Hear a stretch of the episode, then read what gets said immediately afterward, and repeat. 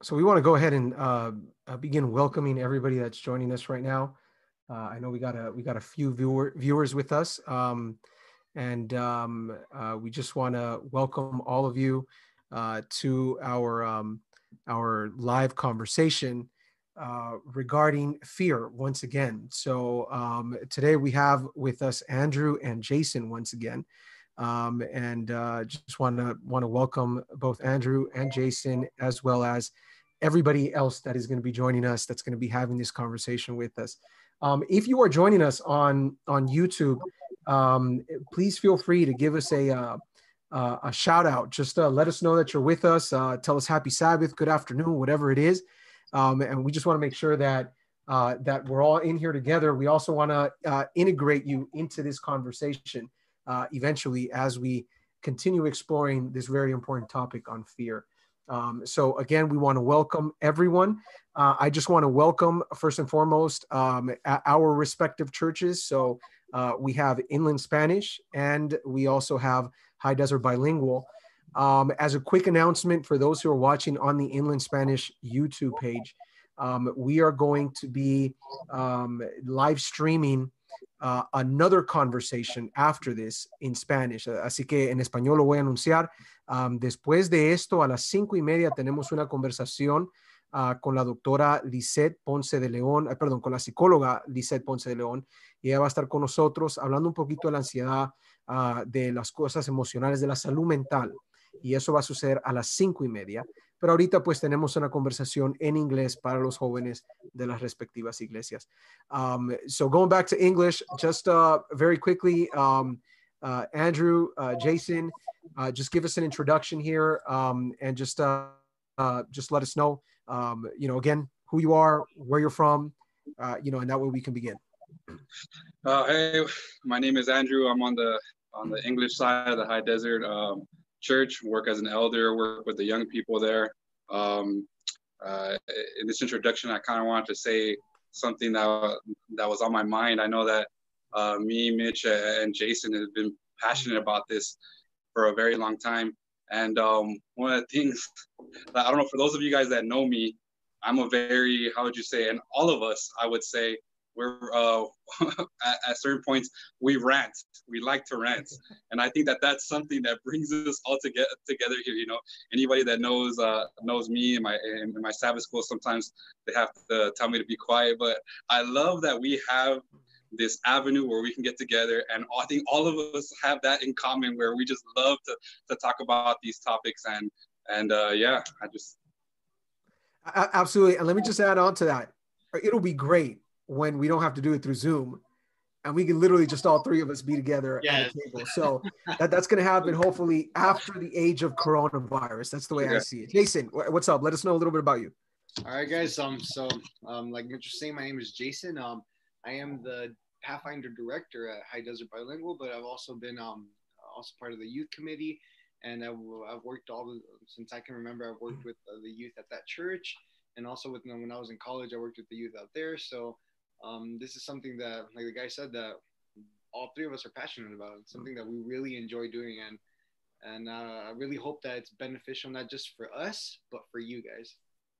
Yeah, absolutely appreciate that. By the way, we just want to we did ask for a shout out, so we're just gonna make sure we recognize the people that that did give us a shout out back uh, to Lou Celis, uh, Chris. Chris, we got to get Chris Lopez on onto this live stream at some point. So yeah, we do. Uh, you know, happy Sabbath for your dad.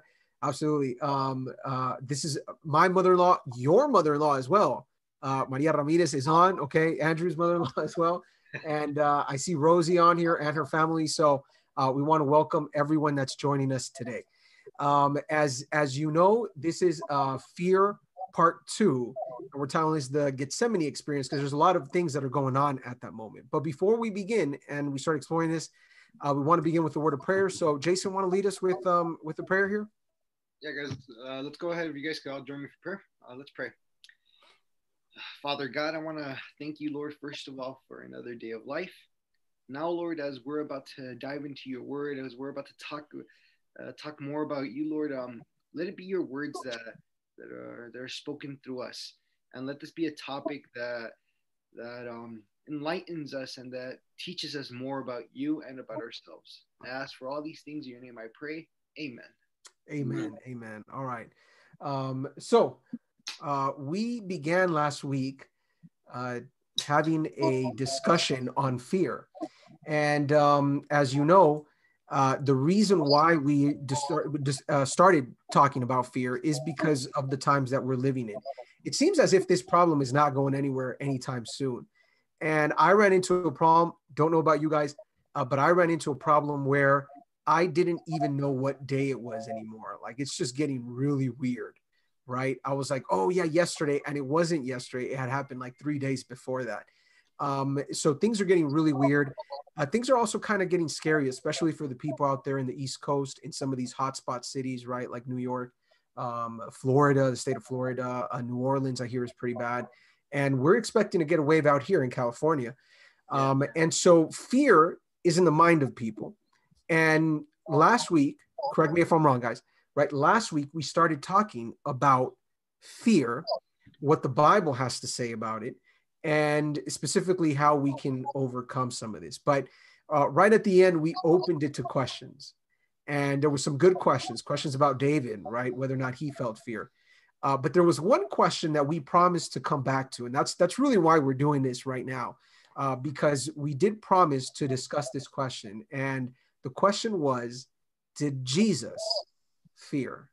Right? Did Jesus feel fear? And um, I, I'm just going to go ahead and jump straight into this question. And for those of you who are watching us, and again, thank you for joining us. Um, we've already had a kind of heated discussion about what happened with Jesus. So this should be good. And I'm hoping uh, that all of you uh, get something out of this. Uh, we don't want you to hear one voice. We want, we really want you to hear three different opinions on this. So uh, I'm just going to throw the question out there. Let's begin. Here's the question talking about fear. Did Jesus fear? Did Jesus feel fear? Who wants to give it a shot? I'll go. I'll go first. yeah, since we were talking about we were going over this uh, uh, last night, and it, it seemed like it was two against one. So I was kind of taking. I I was trying to try to dodge both of you guys. No, I'm just I'm just kidding. but uh, I want yeah. Um, the original question that that you said you were going to give was, did Jesus fear in Gethsemane? And I and I talked to you about opening it. did Jesus fear, right? From in general. In general. Right? In general. In, in, general. And and the reason why I wanted to bring that up because I wanted us to start to get to uh, thinking a little bit deeper about this, right? Because when we think about did Jesus fear, the first, the immediate answer, right, well, for, for most of us, or you know, we, we say, no, of course Jesus didn't fear, right? Jesus was perfect. He was the Son of God, right? From that perspective, you know, we, we say, oh no, of course Jesus didn't fear, right? And um, when we look in scripture, it doesn't seem like anywhere in scripture we can find the words Jesus was afraid or Jesus feared. Sure. Right? There's nowhere where we find those words. And I think when we look at the scriptures, it's important for us to um, kind of reading context and trying to try to extract some of these things. I, I want to give you an example, right? Um, many of the people that, um, you know, many people that I guess uh, how would you say it? That uh, one of the biggest criticisms criticism against Christians, right, is that uh, Jesus did Jesus claim that he was God? You know, one of the biggest things they say is, oh, Jesus never said that he was God, right? And of course, mm-hmm. you can never, you can't find anywhere in Scripture that Jesus plainly says, hey, I am God, right? But if we take the context, right, we see different places, right? Why he, why he, uh, you know, um, where he says, uh, uh, I am, right?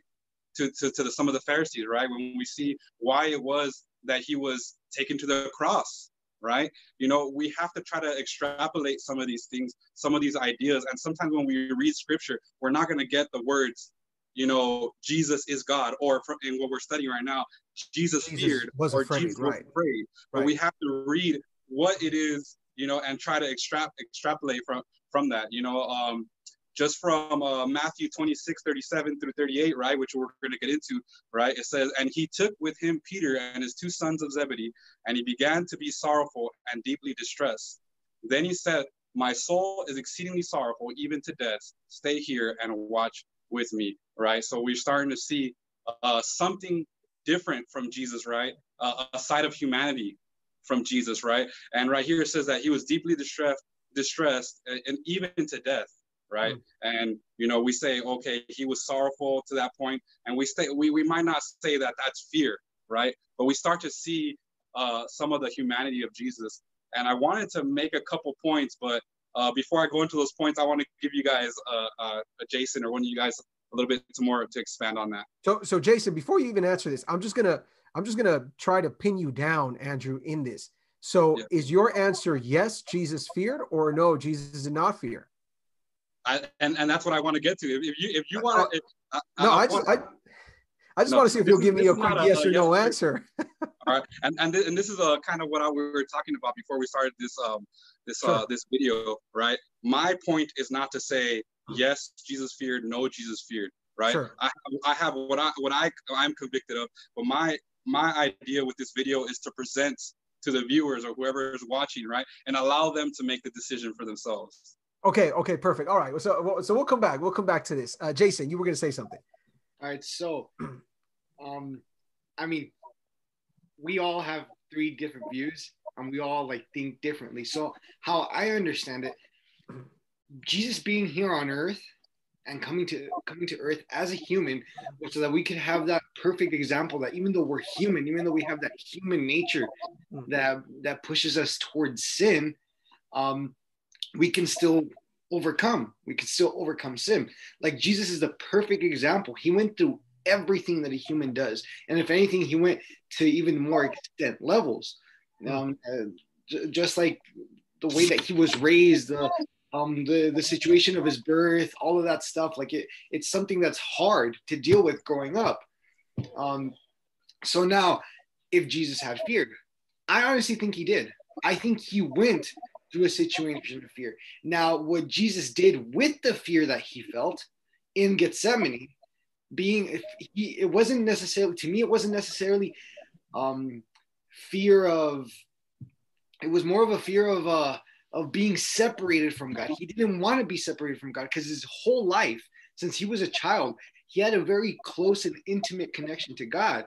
Now, his fear was being far from God. It wasn't anything else. It wasn't dying. It wasn't. It wasn't um, uh, all the all the torture he was about to go through before the before the cross.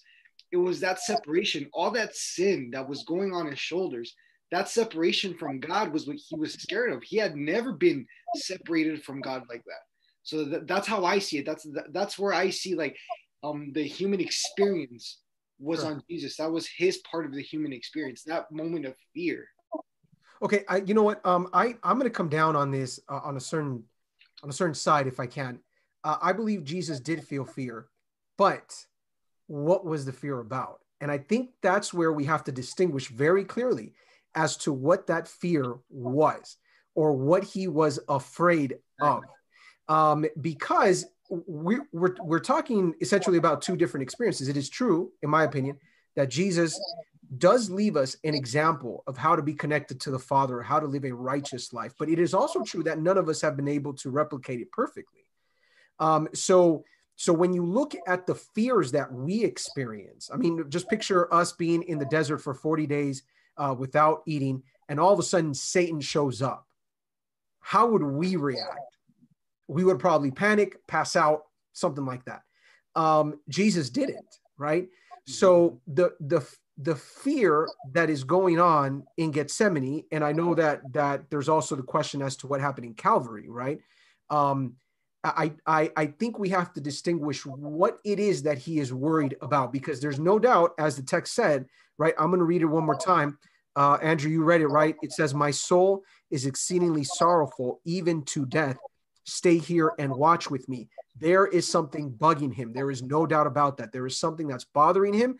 And and he is expressing it to his disciples. We can read it in scripture. We cannot say Jesus walked in here and he's just all Superman and everything, and be like nothing can can affect me.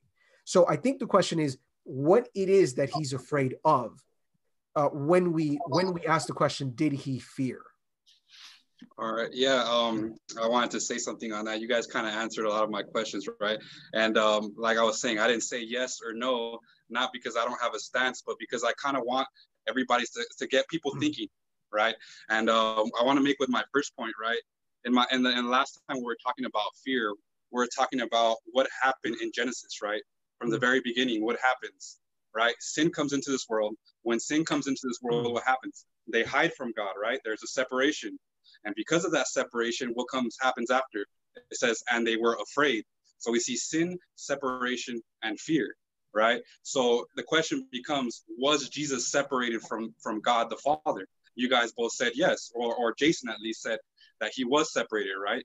From God the Father. So now the next question becomes, if God, if Jesus was separated from his Father, did he have fear and did he sin? Right? Because we see sin, separation, and fear right? So before we get to fear, we have to hit the very first one. Did Jesus sin? Right? Of course, from what we know, Jesus lived a perfect life, right? Uh, he was 100%, and this is where it starts to get complicated. He was 100% man and 100% God, right? And he lived a perfect life on this earth, right? So if we say, was Jesus separated? Now we say, did Jesus sin? The Bible also says that he who knew no sin became sin for us, let's, right? Let's read, that we might that become uh, the righteousness of God in Him. Andrew, right? let's let's read that text real quick. Can we do okay. that just okay. just in yeah. case? Because I think it's important. Uh, Second Corinthians chapter five verse twenty one. Uh, for he, and this is referring to the Father, made him, referring to Jesus, who knew no sin, to be sin for us, uh, that we might become the righteousness of God in him. So the, the text you're quoting right now is Second Corinthians 5 21. The Father made Jesus sin so that we could become righteous. Keep going. Sorry about that. Right. No, no, absolutely. And um, so this idea that the Father made him who knew no sin to become sin, that's where we start to grapple with this idea, right, of God being 100% man and 100% God, right? And we have to try to work these things out, right? The Bible says, without controversy, right? great is the mystery of godliness, right? That Jesus was manifested in the flesh and justified in the fit in the in the um, in the spirit, mm-hmm. And those two things that Jesus was manifested in the flesh and the, and that he was justified in the flesh. Those are the things that we have to grapple around. And I think that it's important that it says without controversy, because this is something that is hard for us to grapple with, that Jesus became sin even though he never sinned, right? And I found some commentary that kind of uh, elaborates on this a little bit more. It says, that is, God treated him as if he were a sinner, which he was not, right? The guilt of the sins of the world was reckoned to him as if, as if it were all his own. He was numbered with the transgressors. Christ became identified with sin. He took it to himself in a real sense and felt the horror of the separation from God, right? So, in what sense did Jesus become sin, right? Jesus did, was lived a perfect life, right, here on earth, but he he became sin in the sense that he he got all the consequences of sin as if he was a sinner, right? And what were the consequences of a sinner? separation for God, right? Because we see sin, separation, fear, right? So we start to see how that starts to unravel, right? And it starts to get a lot deeper when we think about this, right? So the next question would be is did Jesus feel separated from from his father? And if he did, did that mean that he was now afraid? Did that mean that now fear was introduced? Because we said sin, right? Even though he didn't, he, he wasn't bestowed sin in the same fashion that we were, hmm. right? And that's the whole mystery of godliness that, that we have to grapple with. In some sense, the sin that of all the world was given to him, right? And he had the same consequences that any sinner has, which is separation, right? So sure. sin, or uh, sin, separation. Now we ask our, uh, the question: If Jesus was separated from his Father, right, and that sin was bestowed upon him, right, put, put on him, does that mean sure. that he was afraid? Sure. Um, uh, very quickly, I do find a very big distinction, though, between what Adam and Eve feel in the sense of fear to what Jesus is feeling at that moment.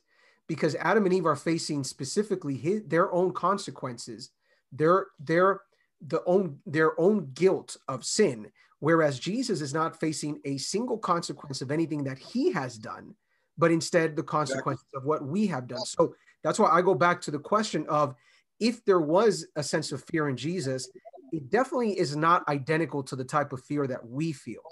Um, oh, I would agree. Yeah, and, and I, Jason, you want you want to say something? I see you Yeah. getting. So, so as I was reading up on this, um, in the Desire of Ages, there's literally an entire chapter called Gethsemane. Great and, chapter. um, and when you're reading further along, um, I, I love how she, how Ellen White like puts put, puts this, um, and it says um three times he uttered the prayer, and she's referring to the prayer saying, "Oh my Father, if this, if this cup may not pass from me, except I drink it, Thy will be done." So it hmm. keeps on reading. Three times has humanity shrunk from the last crowning sacrifice. But now the history of the human race comes up before the world's Redeemer. He sees that the t- transgressions of the law, if left to themselves, must perish. He sees the helplessness of man. He sees the power of sin, the woes and the lamentations of a doomed world rise before him. He beholds its impending fate, and his decision is made. He will save man at any cost to himself.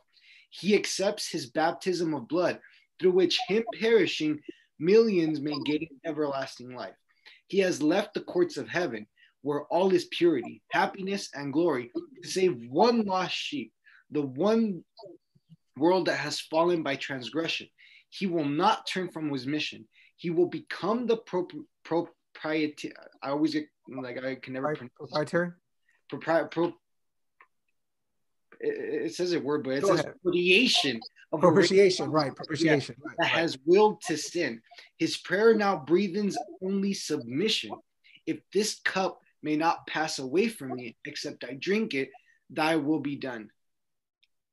What I find crazy about this is like what what I like about this is that the fact that he I feel like how it's how it's saying it, he's he is scared. He he is having a moment like of being scared, but to me it's that separation from God Hmm. because it, it says it right there.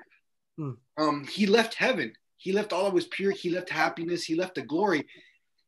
But the thing is that even though throughout all his fear, throughout all this that's going on, he sees that wait, the only way that I can be be again with these people that I love, that I can have these all the all all these people, this one lost sheep.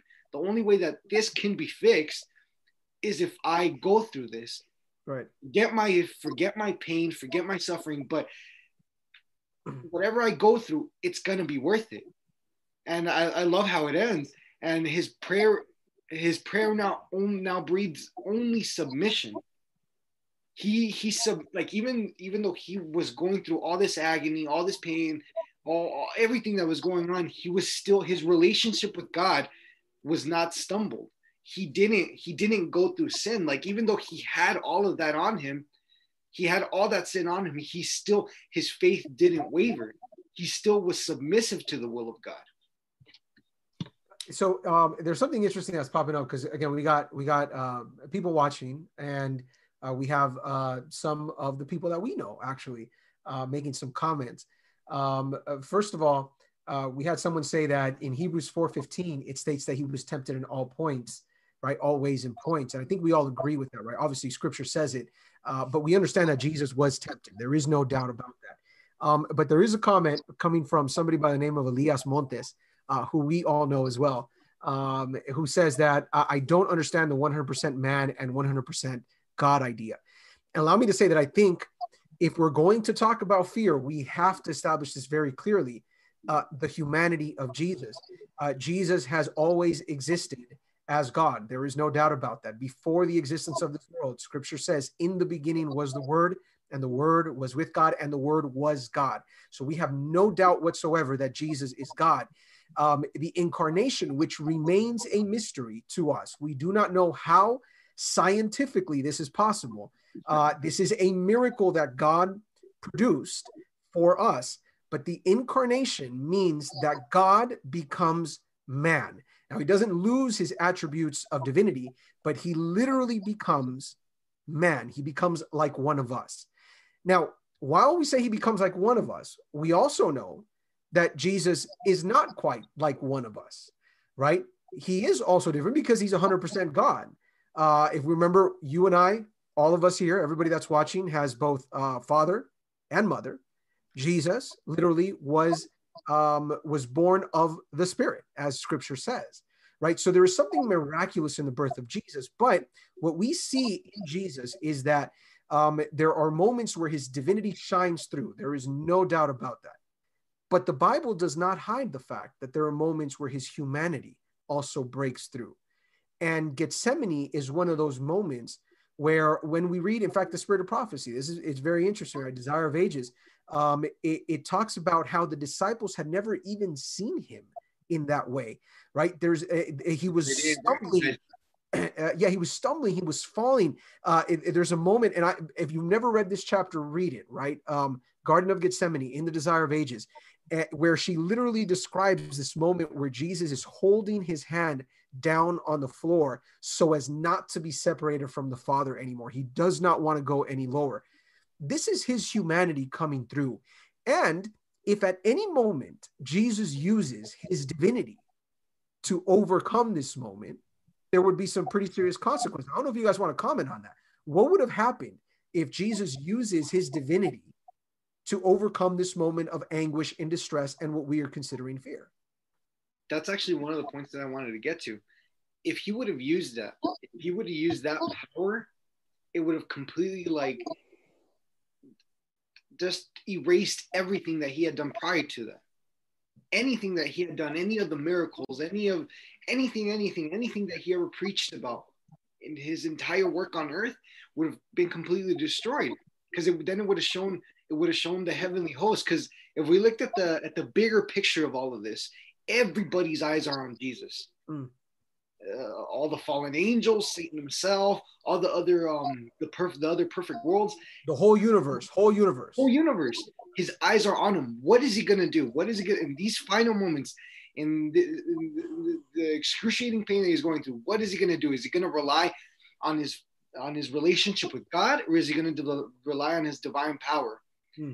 Um, and before there's also another scenario where the where the devil himself tempts him to use his divine power. He's like, "Hey, God's going to save you. Hey, make that call it call on that rock and make it bread." Um, and yet he still doesn't fall back on that because he has faith and a strong relationship with with his father. And um, and if I feel that if he would have used his power at that moment in the Gethsemane moments he he would he would have uh, proven the the Satan right.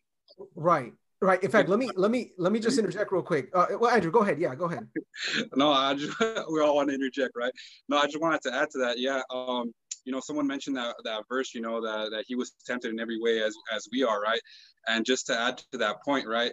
Uh, from from uh, from a practical standpoint, from from where we're at right now, we look at it, and we would have seen that Jesus used his glory in a sense to uh to, to nullify his pain or any of that we could have we could have from our standpoint say oh see look that's it right there G- mm. G- jesus that that's the difference between me and jesus see that's why i can't do it because see jesus uses power right there hmm. right mm. and, and i think from that from that practical standpoint uh uh you know if he would have failed you know not only what, what jason was saying you know but as well it would have uh, the i guess the example that he would have left you know, would have been that we couldn't do it, right?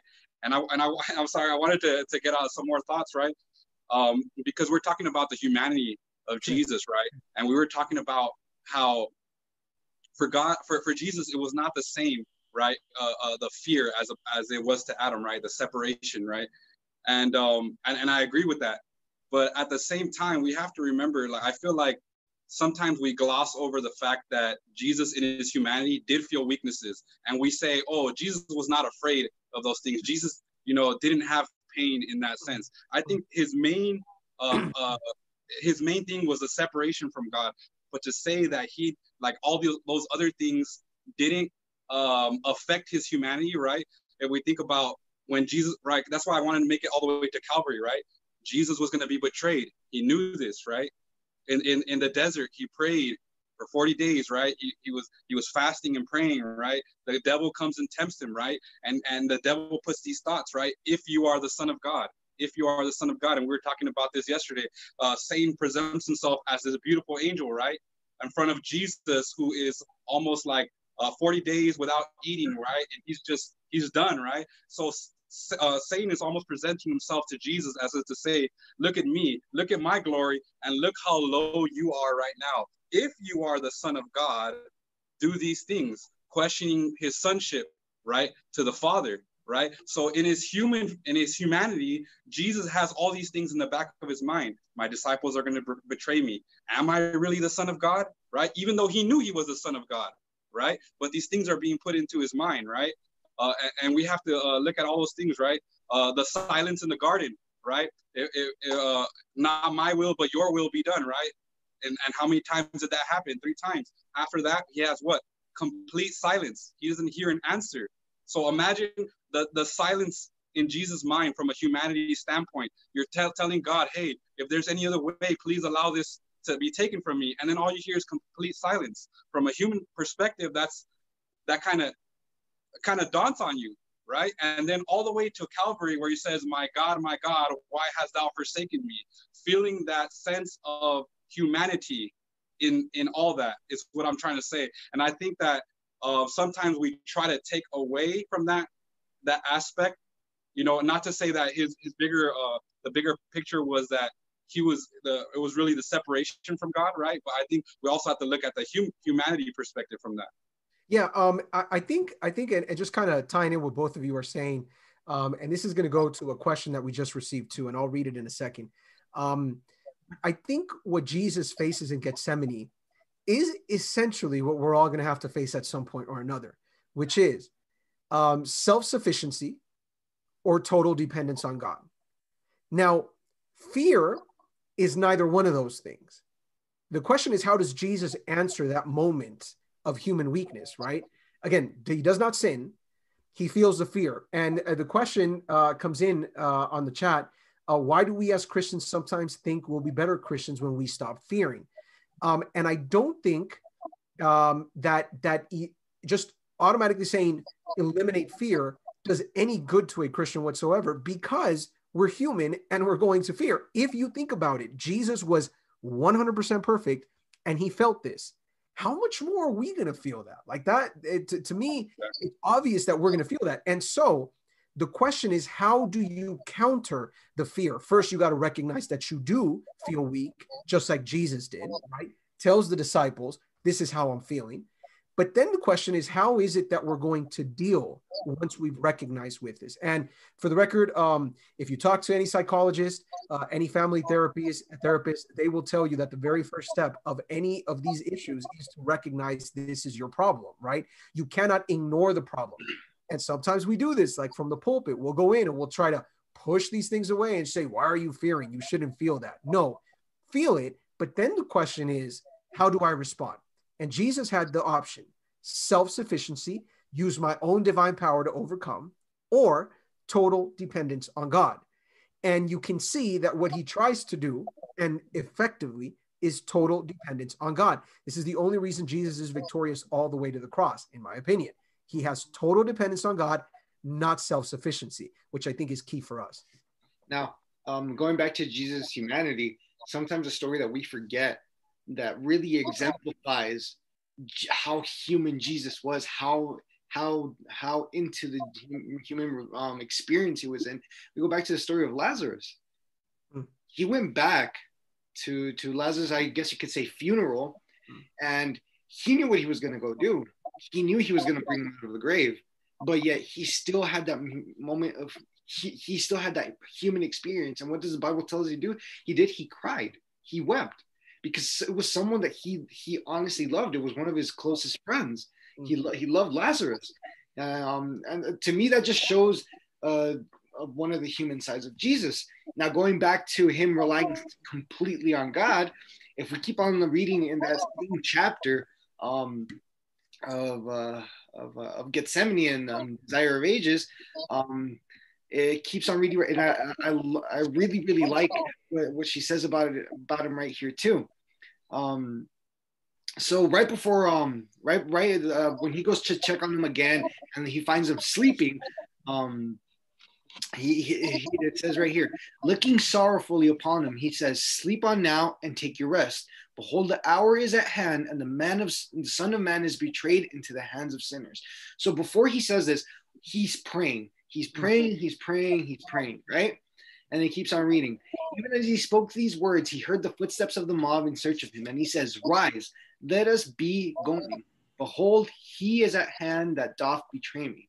Now, what it says next is what I what, what really makes this statement like big. It says, No traces of his recent agony were visible as Jesus stepped forth to meet his betrayer. Mm. So if we look at the scene before that, even in the Bible, um, he, he sees the disciples he goes to the disciples, finds them sleep, sleeping. They look up and they, they can't even recognize him because he has so much fear. Like he he's he's going through all the all these emotions, and they don't even recognize him. But then right before, right after all this praying, right after this constant and hardcore communication with God, just praying and praying and praying and praying, boom, fear is gone. That the, the agony is gone all of that he's like no this is my mission. This is what god has for me to do. And i think that's a, one of the key components of us as humans being able to go past the fear. Um going going back to the question um if is fear good for us to have fear? Um is it or if or if why why do we as christians like uh, we shouldn't have fear? No i think that fear sometimes is essential because when we have fear we tend to rely even more on god or, now sometimes the problem is that we only rely on God when we have fear, and as soon as we get out of that situation, we start depending on ourselves and we forget to fully depend on God. And that's sometimes that, that's what really is the big problem. Why we sometimes see that advantage, quote unquote advantage that Jesus had that had Jesus has on us is the problem is that we forget we we stop depending on God. Jesus, on the other hand, every single day was depending on God. Yeah, in fact, um, I think this kind of leads to uh, to a question that we're receiving here in the text, but uh, that we have to analyze as well. Because when when you look at what happens in Gethsemane, uh, you know, you're right, right? Jesus all of a sudden gets up and there's like a different tone to him, right? All of a sudden now he's like, hey, everyone get up. The hour has arrived. Let's do this. But um, there is the case of the disciples and we all know what happens with the disciples eventually yeah. especially and we're going to point to someone. Sorry peter right? But we got to point to you uh, because peter was sleeping. And then eventually peter betrays jesus.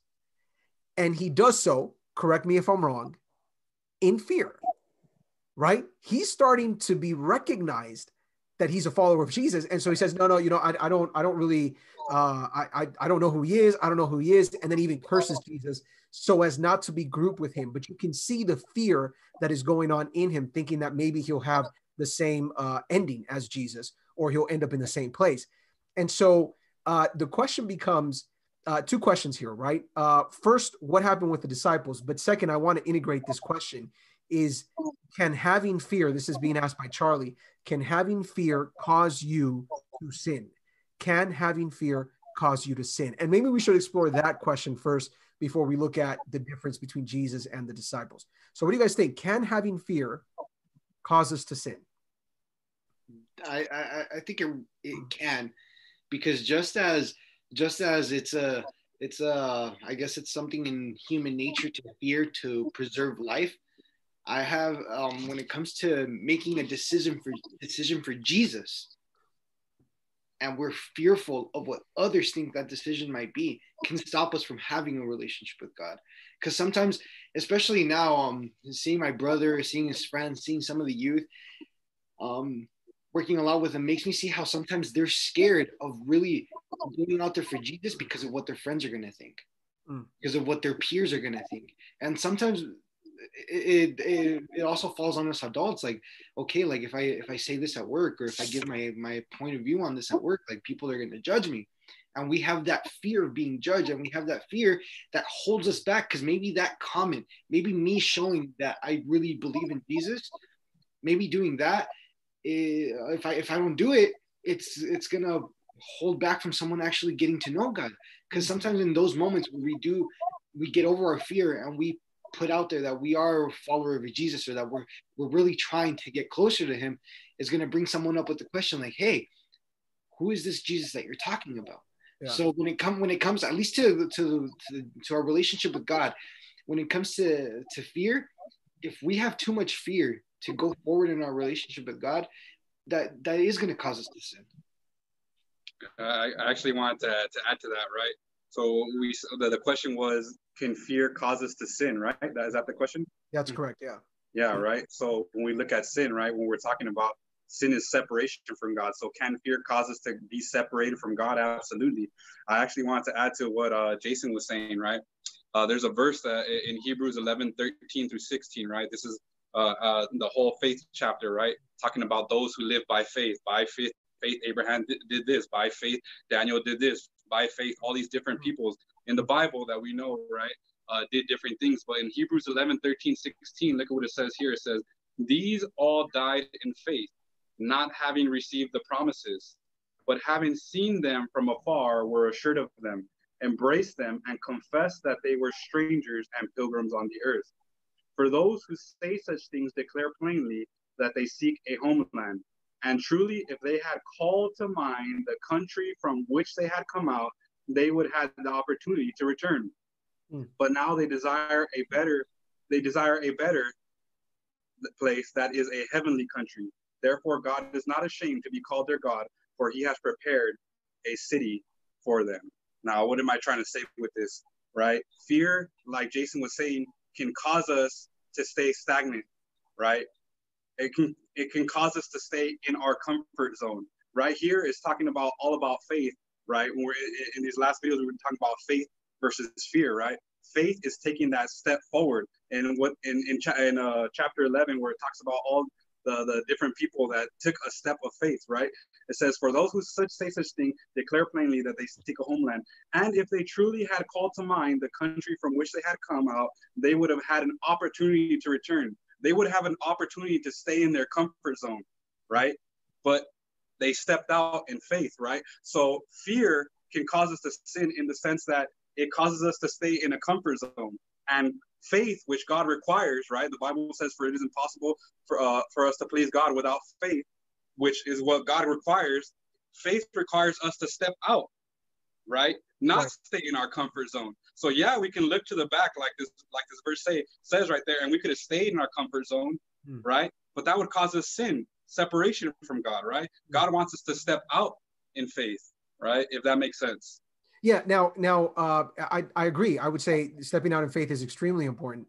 Um, but but faith is a reaction or, or, a specific reaction that we can have because again i think that the challenge that we have a lot of times when we talk about fear whether we're looking at jesus we're getting some comments here about uh, being able to control fear how do you control fear right uh, and i'm, I'm just going to read some of these things by the way uh, to all of you who are watching and you're you're participating in this chat. We appreciate it. This is kind of what we want. We just want to be able to uh, all have a conversation. We can't have 30 people in here, uh, but um, you know we're going to integrate some of these comments. Um, and I got um I got a comment here from Angel who's saying if you're scared of fear, it controls you, but if you face your fear with God, you control it. So it, it's almost as if uh, the question isn't do you feel fear or can you feel fear or should you feel fear? Fear is something that we feel. The question is, how do we respond to that? And I think I think all of us agree with that, right? That the issue isn't feeling the fear. The issue is what are we going to allow that fear to do in our lives? Are you going to respond in faith? Are you going to walk out in faith?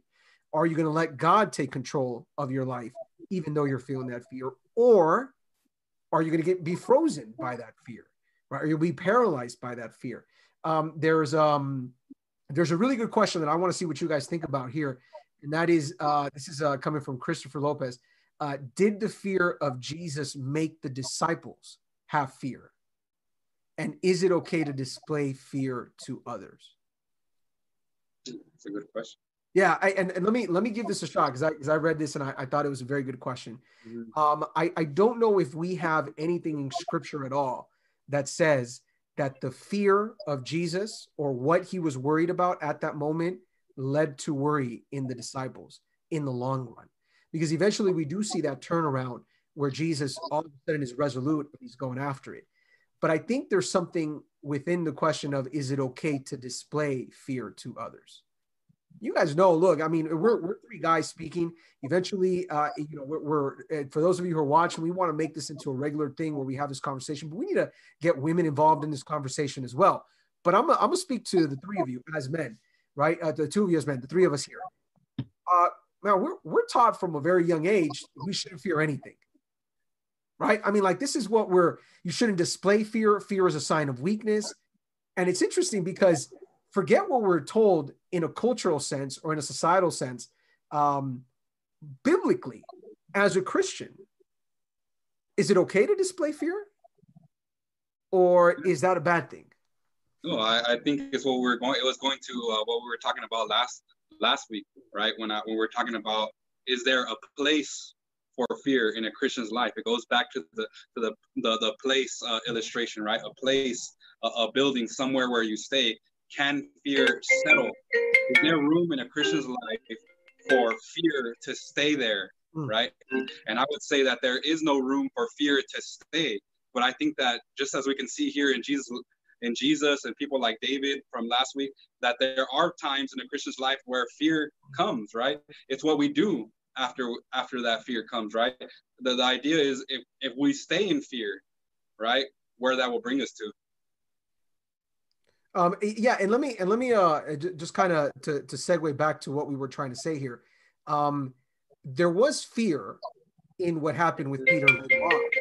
So so I guess the question becomes, what is it that made Jesus stand up and say, "Let's do this," as opposed to the disciples eventually all running away? Like like what what do we learn from the Gethsemane experience regarding fear? I, I want I want to uh, kind of take a shot at this because I, I, said I was going to make two points here, right? Um, kind of going along, we're talking back to bringing it back to Jesus. I, I know I'm ranting again, right? But I, I, want to say this, right?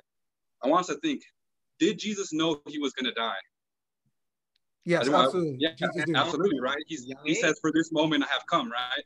Right. Yeah. So he knew he was going to die from the very beginning. Since the creation of the world, he knew that this had to happen, right? And we ask, was Jesus in control or was God in control?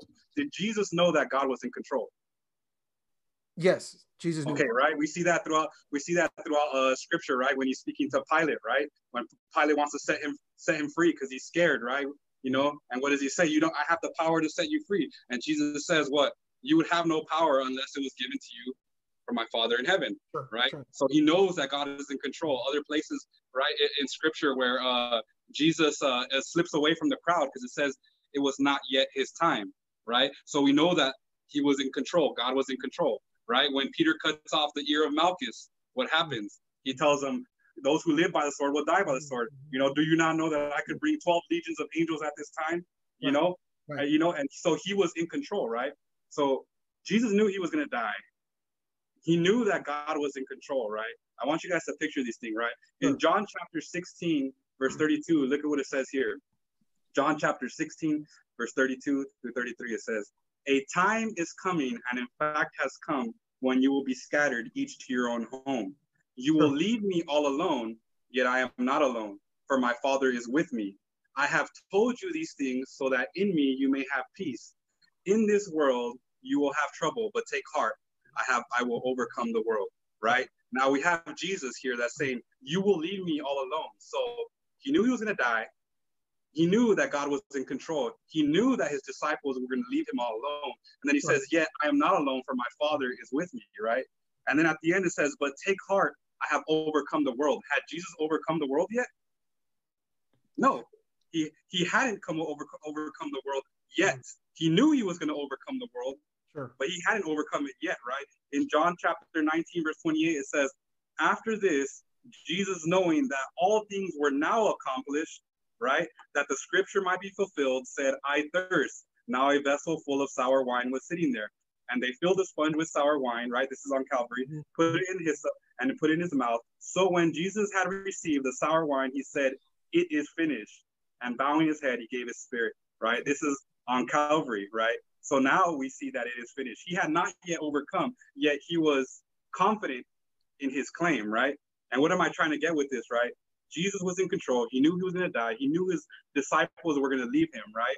Mm-hmm. Um, so the question is, did him knowing he would overcome and knowing he was going to be alone and knowing that he had to die, did him knowing all these things stop him from feeling alone? Did it did it stop Jesus from feeling alone? Did him knowing mm-hmm. that God that he wasn't alone stop him from feeling alone? So okay, well, there's a there's a question as to why. I think we got to take a step back for a second, and you gotta you gotta answer why it is that he was feeling alone. Now, we've mentioned the word sin, but we haven't mentioned really the depth and the profundity that that sin was causing on him. He did not. He was not dealing with the sin of an individual. He was not dealing with the sin of a group of people. He was literally dealing with the sin of the entire existence of humanity and everyone who would exist, the entire universe, everything. He was carrying literally sin with a capital S. And so uh, I'm, I'm going to read a quote here because this is something that Ellen White says, if, if, if I can, right? Just kind of uh, trying to trying to add in here. Um, uh, this is again Desire of Ages, which it, we cannot stress this enough. You got to read this chapter. If you have not read it, for all those who are watching, you have to read this chapter. Um, but when uh, when she's talking, uh, she says, uh, "Let me see here." Um, uh, it, Desire of Ages, uh, page six eighty six. He says, "This agony he must not exert his divine power to escape. As man, he must suffer the consequences of man's sin. As man, he must endure the wrath of God against transgression." Now, think about this. I if I decide not to have Jesus in my life, I'm going to face Jesus. I'm going to face God by myself alone, right? no one defending me, and I'm going to face God's wrath by myself. Jesus was not facing God's wrath of himself. He was facing God's wrath for, for everyone. Single exactly. thing, right? And um, later on, in fact, she says that um, that the problem was that he was feeling uh, the agony of that separation of not knowing if his sacrifice was going to be enough. I'll, I'll read that one right now. yeah. yeah, no, literally, right? She said that, and so she feels the sacrifice is just not going to be enough, and, and and so Jesus says, "Well, it, is is this is this going to be possible?" And and I think again, that's another element of the fear that he is feeling. So going back to your question, did Jesus feel alone even though he knew all those things? It's very possible that he knew he was going to feel alone as well. Uh, but but the issue was, did did Jesus know the experience of all the sin of the world as a human. No, and, and I would agree with that. My the, the, the whole reason why I wanted to bring all this up, right? Did he feel alone, right? Well, did he feel alone, even though he knew that he wasn't alone, even though he knew all these things would happen, right? Did he feel alone? The reason why I bring this up, right? I think is important for us to understand faith, right? Because knowing and feeling are two separate things, right? I think it's crucial in understanding faith, right? He did everything to combat all these things, right? Uh, uh, uh, it is written, right? A, a, man of the word, right? Praying, right? He did everything to combat this very moment so that when this moment, he could rely on what he knew and not what he felt. And say that's that one what more time. Say that, say that last one more time. He, he, he, he did everything to combat this, right? Up until this very point, it, uh, it is written, uh, prayer, right? Uh, preaching the word, so that when that moment came, he re- that he could rely on what he knew instead of what he felt. Uh, let's get let's get Jason in this conversation, can we? Jason. Um, yeah, I, I, like I like how how um how how that quote Andrew just read finishes that he could rely on what he knew instead of what he felt because that that is that is just key to our our human experience because if we just focus on what we're feeling at the moment, if we're going through a certain situation and we're letting our feelings of our moment dictate what our next step is going to be, that next step could be disastrous. Now imagine if Jesus in Gethsemane, feeling all of that pressure, feeling all of that anguish, feeling that separation from God, if he would have decided, like, you know what, I can't do this. I don't want to be separated from my Father if he would have gone with his human with with this with the, with his human side and just, just let it go what would we be? Like hmm. this world if, if, if this world's already in chaos it would be even worse you know? We probably we probably would have been dead by now. Exactly we could have been dead by now like we we wouldn't be having this conversation. Sure. but the fact that jesus decided to look i already know this is going to happen but forget my feelings right now it's knowing that what I have to do is gonna bring an even greater result. I'm gonna go through with that. And sometimes I, we have to we have to remember that we have a God that can help us through any situation. We might be going through it tough, but no matter what situation we're going through, there's going to be a learning experience from it. And because we have those learning experiences, then we can help others that relate to our experience and they're going to be going through the same situation that we're going through, be it fear, be it um, whatever emotional situation it is that we're going through. Someone is going to be, be able be able to relate with that situation that you had and you could minister to them and help them. But we have to remember to not rely on what we felt it's the same thing with the christian experience. We can't rely on on past situations with god. Like oh i remember i felt god one day in church. So i'm just to stick with that. I'm to remember that feeling and that's it. No that was a past feeling how you're feeling the next morning could already change and you could already feel far from God. So we can't rely on past experiences. We can't rely on what we're feeling at the moment. We have to rely on what God has done for us, what He is, and what He is going to do for us. That's what really keeps on pushing us forward. So let me let me uh let me just uh in support of what you're saying, uh, shout out to Ivan over here who is uh, uh who's got I, I think a very good idea. He says uh, I think fear is necessary in life of all humans. We, we kind of spoke about that in our first um, uh, uh, chat uh, last week. Um, but uh, staying in fear is bad. So he says, so that's when faith comes in to help us, right? We got to recognize that we have someone with lots of power on our side. Um, and, and, I think that supports what, what's coming in. Now, kind of going back to Gethsemane here. Um, there's an interesting quote uh, from Desire of Ages as well that I think it's important to mention um, Jesus gets up, right? He prays once. We know he's in agony. We know he's in distress. We know he is fearing. He gets up. He goes to the disciples. He sees them sleeping. And to this, she says, He did not reprove them, right? Uh, but said instead, Watch ye and pray lest ye enter into temptation. Even in great agony, she writes, He was seeking to excuse their weakness the spirit truly is ready, he said, but the flesh is weak. And then notice this it says, um, and this is uh, just a page before that. He had Jesus found them praying, he would have been relieved. Had they been seeking refuge in God that satanic agencies might not prevail over them, he would have been comforted by their steadfast faith. So I see two things going on, right? There's a lesson that Jesus is trying to teach them watch and pray so you don't enter into, temptation. But there's something that Jesus is seeking as well, right? He, if he would have seen them praying, it, it sounds like he would have been like, okay, let, let's do this sooner, right? But but he didn't see them praying. So I wonder where does our relationship with other Christians and and and uh, you know us sharing where our weaknesses are at and saying, hey, I'm afraid of this, I'm afraid of that to know that someone is praying for you, that someone is advocating, interceding for you, if we could put it that way, right? What kind of effect does that do when we're dealing with fear? And then where does Jesus' advice come in?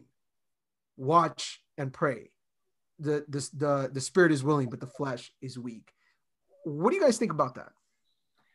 Um, oh, go for it. Go for it. Go for it, Jason. I'm going to going to the to a little bit further back, we were talking about um, is it okay to show fear?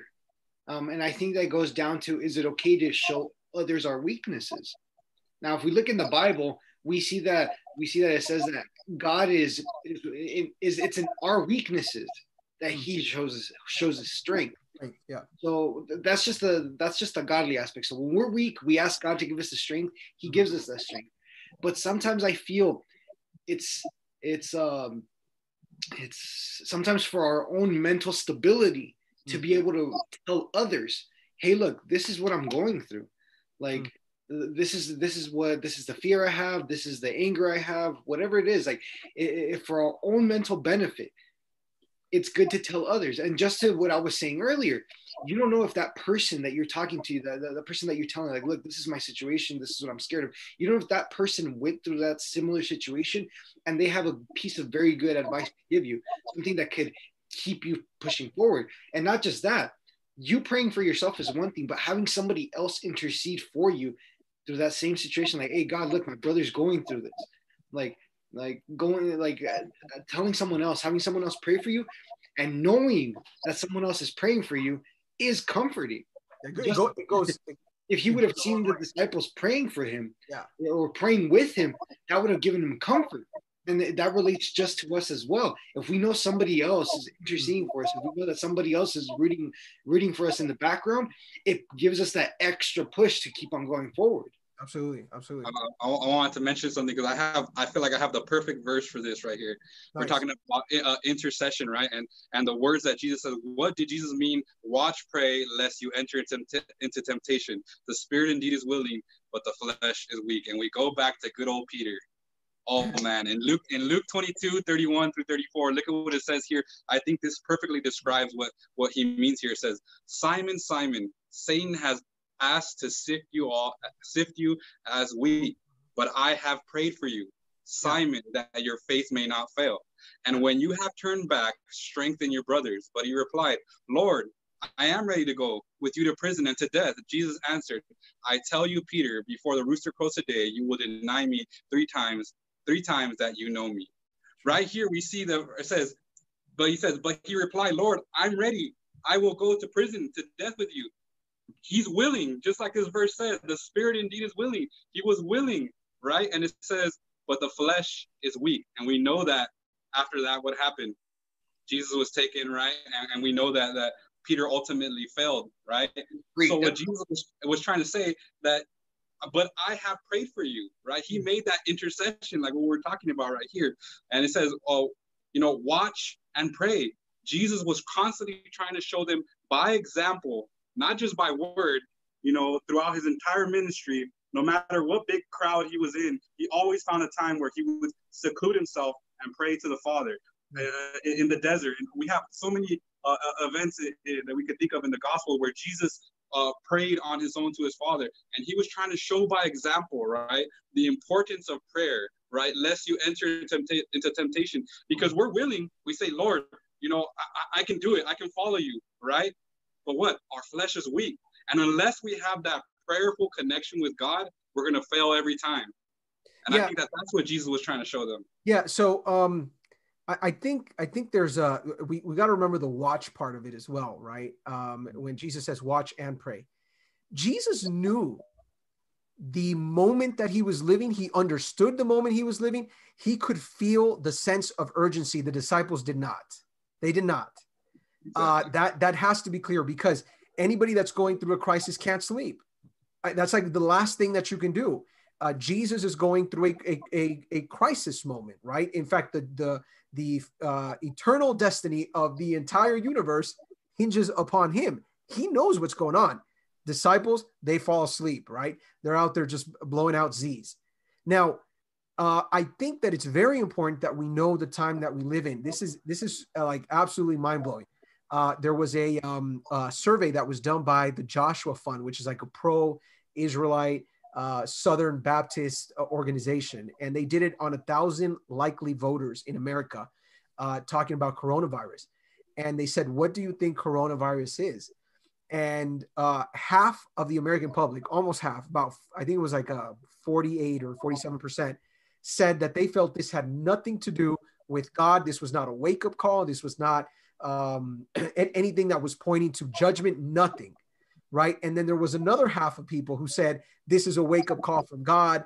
This is a moment. So, and I'm thinking like, okay, can do, do we not see for you know, put God aside for one second. It is obvious that we are dealing now with global problems. This is not a, a little problem here. We're dealing with global problems. Someone on uh, on CNN wrote uh, that this is an existential crisis, and that's not coming from a religious point of view. And so I say, man, we got to wake up. Like, like we literally have to wake up at this point, feel the sense of urgency, and start doing things the way Jesus did. If we feel fear right now, we got to watch and pray.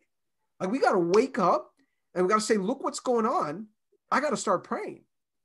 You know, I mean, this is this is the world that we're living at this point. And, and I think that that we we cannot go the direction of the disciples.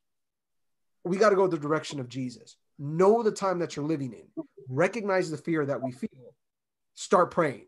Start getting closer to God. Yeah, uh, I wanted to. I don't know if we're closing, but I wanted to mention this uh, this uh, last quote that I have here from Great Controversy, and I think it ties in exactly what, what you're talking about right here, right? Uh, uh, faith and prayer and, uh, and and trusting in God, right? it's a Great Controversy 62 622 one. It says, "Wrestling with God, how few know what it is."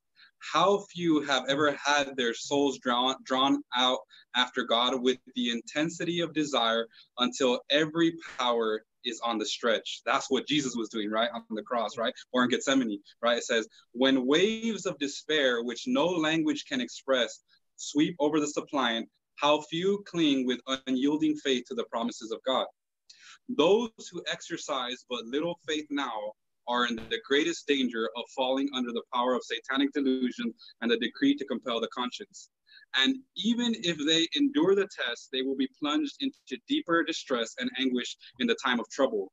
Because they have never made it a habit to trust in God, the lessons of faith which they have neglected, they will be forced to learn under a terrible pressure of hmm. discouragement. Mm. And I think I don't, I don't want to learn that way. I don't uh, want to learn that way. I don't want to learn under that pressure. Exactly. And, then, and that's what we're going through. We're going through this terrible pressure.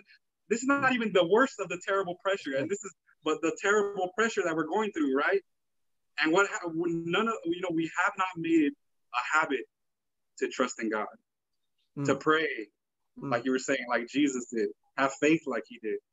You know, J- Jason's about to drop some scripture on us, I think. All right, all right. now, um, the, Jesus always spoke in parables, right? Yeah. And I feel like one of the parables that really fits in, into the scenario that we're in right now, especially with that study that you said that the 50 50, um, he said, said yes, it has to do with, with, with um, godly stuff. The other said no. I think it, if we go back a chapter in Matthew to chapter 25, I think the, the parable of the wise and foolish virgins really fits us perfectly. And um, I mean, um, for those of you that, that, that don't know the, the parable, um, you could read up on it in cha- um, Matthew um, chapter 25, starting with verse 1 through 13. Now, um, to sum it down, it's 10 virgins. Five of them have oil ready. There's this there's this wedding coming, right? Mm-hmm. Five of them have their oil ready. They have they're they're, they're just prepared for theirs, for what's coming. Uh, there um, and five of them are just foolish. They're like, nah, we don't need the oil yet. We still got more time. Um, and what ends up happening is that the nighttime falls upon them, and um, and uh, the cry was was behold was crying in them. verse six. It says, "In the midnight cry was heard. Behold, the bridegroom is coming, and go out and meet him." Now it says midnight. At midnight, it's dark. You can't see. So the virgins that had the oil, they were able to see where to go where, where was it that they needed to go? And the virgins that didn't, they just didn't know. They were completely lost. And when we read towards the end, um, um, it, it says, um, verse 11, afterward the other virgins came out saying, Lord, O Lord, open to us. But he answered and said, Surely I say to you, I don't know you. Watch therefore, for you know that neither the day nor the hour in which the Son of Man is coming. Now, this parable really pertains to us as human beings, if we're going to be prepared or if we're not going to be prepared. The prepared virgins, they knew what was coming.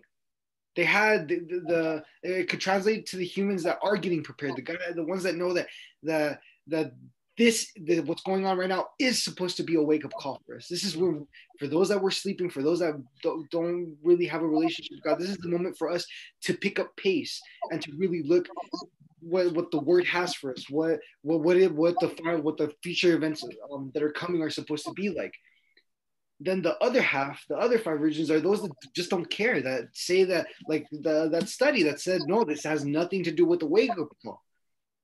It's gonna catch us. We don't know the hour. We don't know when the Son of Man is coming. It's gonna catch us like like other parts of the Bible say, like a like a thief at night. You don't know when he's coming, that's how the, the that's how the second coming of God is gonna come. This this coronavirus never never in any any point or, or moment did we think this is going to affect us how it has. Yeah. We just go back to January. Not not even January, just last month. I was That's at a soccer game. I was at a soccer game and people in China were going through this. I never thought it was going to hit me. Right. And I was in a stadium packed with people. Right. And yeah, there were kind of like little things. I remember one of the guys next to us sitting at the game um, was was sneezing and he was like, "Oh, it's just allergies." Like there was already like a little bit of that of that the the fright going on, right, but it right. wasn't to the point that it is right now. It caught us out of the blue. Sure. We weren't prepared for this, and if we look at a at a at a governmental um, standpoint, our government, our hospitals, everything, we, we're not prepared. Right. It, it's it's it's hitting it's hitting hitting the fan really hard on us right now. It's it's a it's a perfect example to illustrate the parable of the ten virgins as well. Yes, it's, and to illustrate what the disciples, yeah, what the disciples went through in Gethsemane as well. That preparation is key, and and and prayer is part of it, right? Mm-hmm. Exactly. Now, had the disciples been ready for this, had they been praying, they wouldn't have reacted how they did. They wouldn't have denied Jesus. They would have known what the outcome was going to be nonetheless. Yeah. And if, if, we keep on going, if we keep on going uh, with the with the like um, who knows what would have happened? Like maybe more like maybe the crucifixion of Jesus would have been had a completely different outplay. Like as in mm. as in um the disciples would have still kept faithful. They wouldn't have have had to go through all those moments of fear but it all it all goes down. Are we prepared? Are we gonna be prepared? Are we gonna be like the disciples and sleep through these moments, through this situation that we're going that we're going through right now, or are we gonna listen to Jesus' words and watch him pray? Are we gonna be diligent, or are we gonna, or are we gonna be foolish? Hmm. Or are we going to do it the Jesus way, or are we going to do it the disciples way, right? And exactly. we know that one leads to success and victory, the other one does not. Um, yeah, we're, we're gonna we're gonna start wrapping it up. Uh, Andrew, um, uh, what what can we take away from uh, the experience that Jesus went through, the experience that Jesus went through fear? Uh, kind of briefly, uh, what would you tell all those who are viewing right now, or anyone who will view, um, uh, in in dealing with fear and living in these times? Just tell us briefly what what would we take away from this? Well, I, I think we could take a lot of things from what we're talking about, from prayer, from what uh, Jesus dealing with fear, the separation from God, and and uh, all these different things that, one of the things that stands out to me is that uh, I didn't actually didn't read this quote, but it actually says that even though Jesus, you know, Jesus felt like he was alone, mm-hmm. right? It said that the Father and all the angels were standing right, right, right next to him, but because he must be, he must uh, tread the wine press alone, they were not uh, revealed, you know.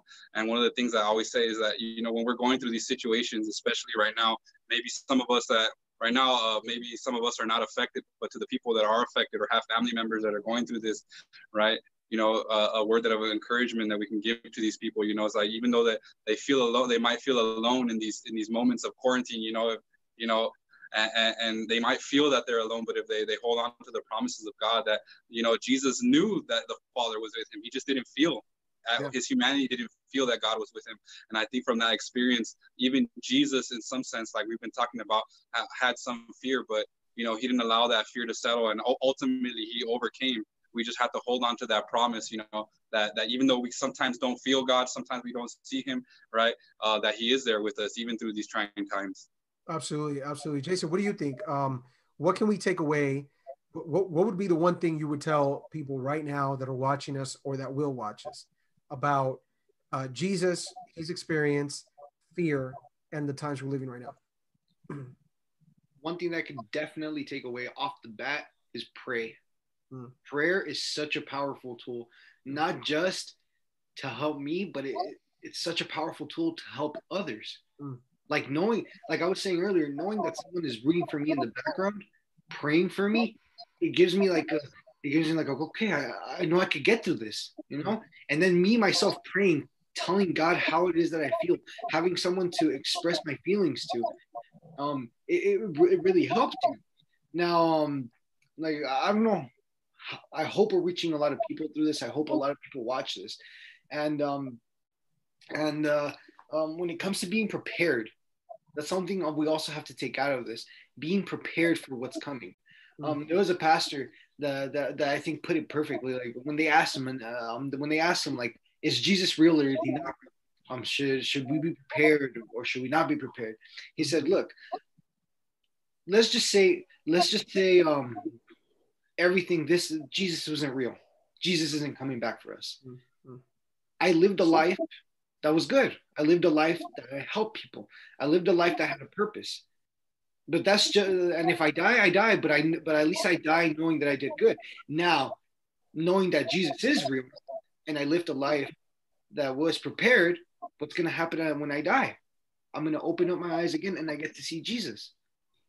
So what I'm getting to, what I'm trying to get to is that being prepared is, is key. Like, like if I believe in Jesus, I have something that no matter what happens to me, no matter if I die, like I'm prepared to die because I know that I'm gonna open my eyes and I'm gonna see my Savior. Yeah.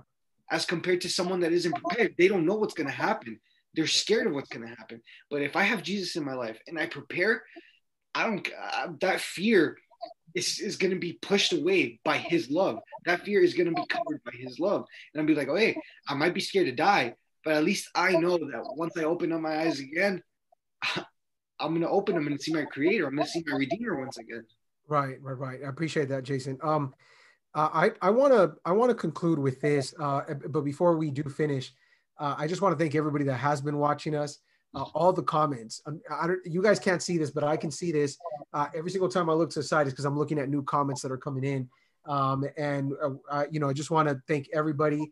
Um, Karina Rosas has been sending uh, different texts, and I and I want to encourage those who are watching and can see the live chat to look up those Bible verses because the verses that she's been quoting are very good for what we've been talking about. Um, but I, I want to finish, kind of just uh, concluding the story um, at least for, for what I think is the biggest takeaway, right? Uh, after Jesus finished praying the third time, uh, this is what the Bible says, right? This is verse 45 of Matthew chapter 26. and it says, uh, Then he came to his disciples and said to them, Are you still sleeping and resting? And, and to me, that is such a powerful question, right? Like, are we still sleeping and resting? And Jesus goes on, right? And he says, Behold, the hour is at hand and the Son of Man is being betrayed into the hands of sinners. And this is the part rise, let us be going. Right? Rise, let us be going. And, and, I, and I think that's that's the question and the answer. Are you still sleeping? Are you still resting? Now it's time to get up right now. It's time to rise.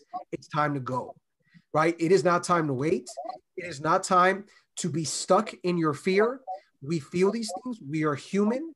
But we got to remember that if God is with us, who or what can be against us? Absolutely nothing. That's the answer. And so it is no longer time to just sit there and just chill and, and pretend like nothing is going on. Time is happening, things are happening, prophecies are being fulfilled. It is now the moment to do what Jesus is saying rise, let us go. Rise, let us go. And, and, and so um, we're going to face moments that are going to shake us to our bones. But hold on to that hand. Hold on to the hand of God. And, and I think that no matter what it is that we face, if we're holding on, it may hurt. We may get scratches. We may get bruises, but God has the last word and so and and and so you know again and this topic can we can keep going and going, keep going. there's so many, many different implications to this absolutely i don't know if we're going to do a fear part three but um, yeah but i, I do want to just give a quick advice uh, both to the high desert bilingual uh, church as well as the inland spanish church uh, all those who are watching this and those who are not um, reach out to us um, you can reach out to me at the Inland Spanish uh, YouTube page as well as the Inland Spanish Facebook. If you have my number, reach out to me, reach out to Jason, reach out to Andrew. Let us know if there is a topic that you want us to discuss in the future, that you want us to bring, because we want to bring things that are relevant to you. We don't, we don't, I mean, we can bring things that are, that we think are interesting, but honestly, we want to make sure that when we talk about scripture, we make it applicable to the lives that we're living right now. And so, um, you know, I just want to make sure that everyone who's watching, again, try to reach out to us. Um, eh, I'm getting, I'm getting somebody that's saying fear part three, fear part three. Okay. Uh, but, eh, yeah, I don't know. We got to pray about it. We got to pray about it. But um, I do think that we, we need to start getting together, have more of these conversations, bring our minds together, allow the Spirit to direct us, and He's going to take us to greater truth. Um, any last words, guys? Any last words before we finish? Yeah, um, guys. Um, I really hope that you guys do reach out to us the purpose of all of this, the purpose of us three getting together is because we're, we're, we're trying to start a project. It's going to be a, a YouTube channel. It's going to be a podcast. So we really we want to be we want it to be things that you guys want to know about, things that bug you, things that you're interested in. If you don't understand something, let us know. Uh, we're gonna get down into it. We're gonna dig into it. We're gonna we're gonna find out what we see. And the thing is, what I like about this is that we're three different guys, three different guys that bring in three different views and three different aspects, three different answers. So that way, it's not just a bubble of of of one person saying their point of view. That way you could get three different points of view and and really like get to either you choose your point of view from there or you side with one of us. That's going to be up to you. But that's the, the, I really hope that you guys reach out to us so that we can keep on working on this. Appreciate that, Jason. Uh, last word, uh, Andrew. No, yeah, um, uh, just this avenue is, has been opened up for us. You know, I never would have thought in, in uh, in all my life that I would be doing some, something like this. And for you, Mitchell, I could totally see you doing this. But for as far as, as me, I, I, I, never thought, you know, I, I, posted some of my own videos, but like, like Jason said, there's nothing like getting uh, three three people together with different perspectives, right? It's not here to show who's right, who's wrong, but here to just put the, the information and the things that we've learned, our experiences out there for for all of you guys to see. And we want to we want to kind of just make this a thing where uh, we're transparent, right? you see who we are, right? Where we have a, a different different positions in the church, different places, you know, in our, in our spiritual walk. We all have different answers, different experiences that we can bring here to the table, and and I think that that's what's uh what, what I like about this. You know, we, we sometimes we like we said we don't always agree on certain things, but that's okay. You know, uh, I think that's what the Christian walk is all is, is all about, right? As as yeah. iron sharpens iron, right? That's right. Exactly. That's right. And I want to thank both of you. I have fun having uh, conversations with you guys, uh, whether on this on this uh, medium or any other way. Uh, but we do got to wrap it up now. Before we have the final prayer, um, I just want to uh, remind all those who are interested, and especially those from Inland Spanish, uh, in about 20 minutes, we're going to begin another live stream. We're just going from live stream to live stream here. Uh, but this one's going to be in Spanish uh, and it's going to be with uh, psychologist Lisette Ponce de Leon. So I invite you to tune in for that. We're also going to open it up to questions dealing with mental health during these days of quarantine. So uh, we want to make sure that everybody joins. Uh, but once again, thank you for everybody that has been with us today. let's have a, a, a, word of prayer. Um, who prayed at the beginning? Jason, Andrew, you want to lead us at the at the final prayer? Yeah, let's bow heads. Dear Lord and Heavenly Father, Lord, we come to you before again, once again, just asking that you would continue to be with us through these uh, broadcasts that we have, Lord, through uh, all of our viewers, Lord, asking that you would continue to just be with us, Lord, uh, in, in, these times, Lord, uh, of quarantine, Lord. Uh, many, many are uh, have fear, Lord, and we've learned that, you know, even for a Christian who's been going to church all their life, even if Jesus himself at time had moments of fear, Lord, how much more we, so how much, so what does that say about how much more we have to cling to you in, in these times. Lord, I just ask that um, that that, that um, we would continue to uh, just walk with you, Lord, and make this walk relevant and, and, practical, Lord, and that you would be in our lives and continue to uh, to bless this uh, entire ministry. I ask for your presence now in all of our lives. In your name I pray. Amen. Amen. Amen. Once again, all of you uh, that have been with us, uh, we pray that you have a blessed rest of this week and Sabbath. Uh, stay safe. Make sure you wash your hands. Uh, and apparently, you got to wear the face mask now. But we do hope that the Lord preserves you in health, and uh, we will be seeing you shortly here again, um, and, uh, and and especially with this uh, with these conversations. Uh, have a blessed Sabbath, and uh, we'll see you we'll see you another time. Sabbath, guys.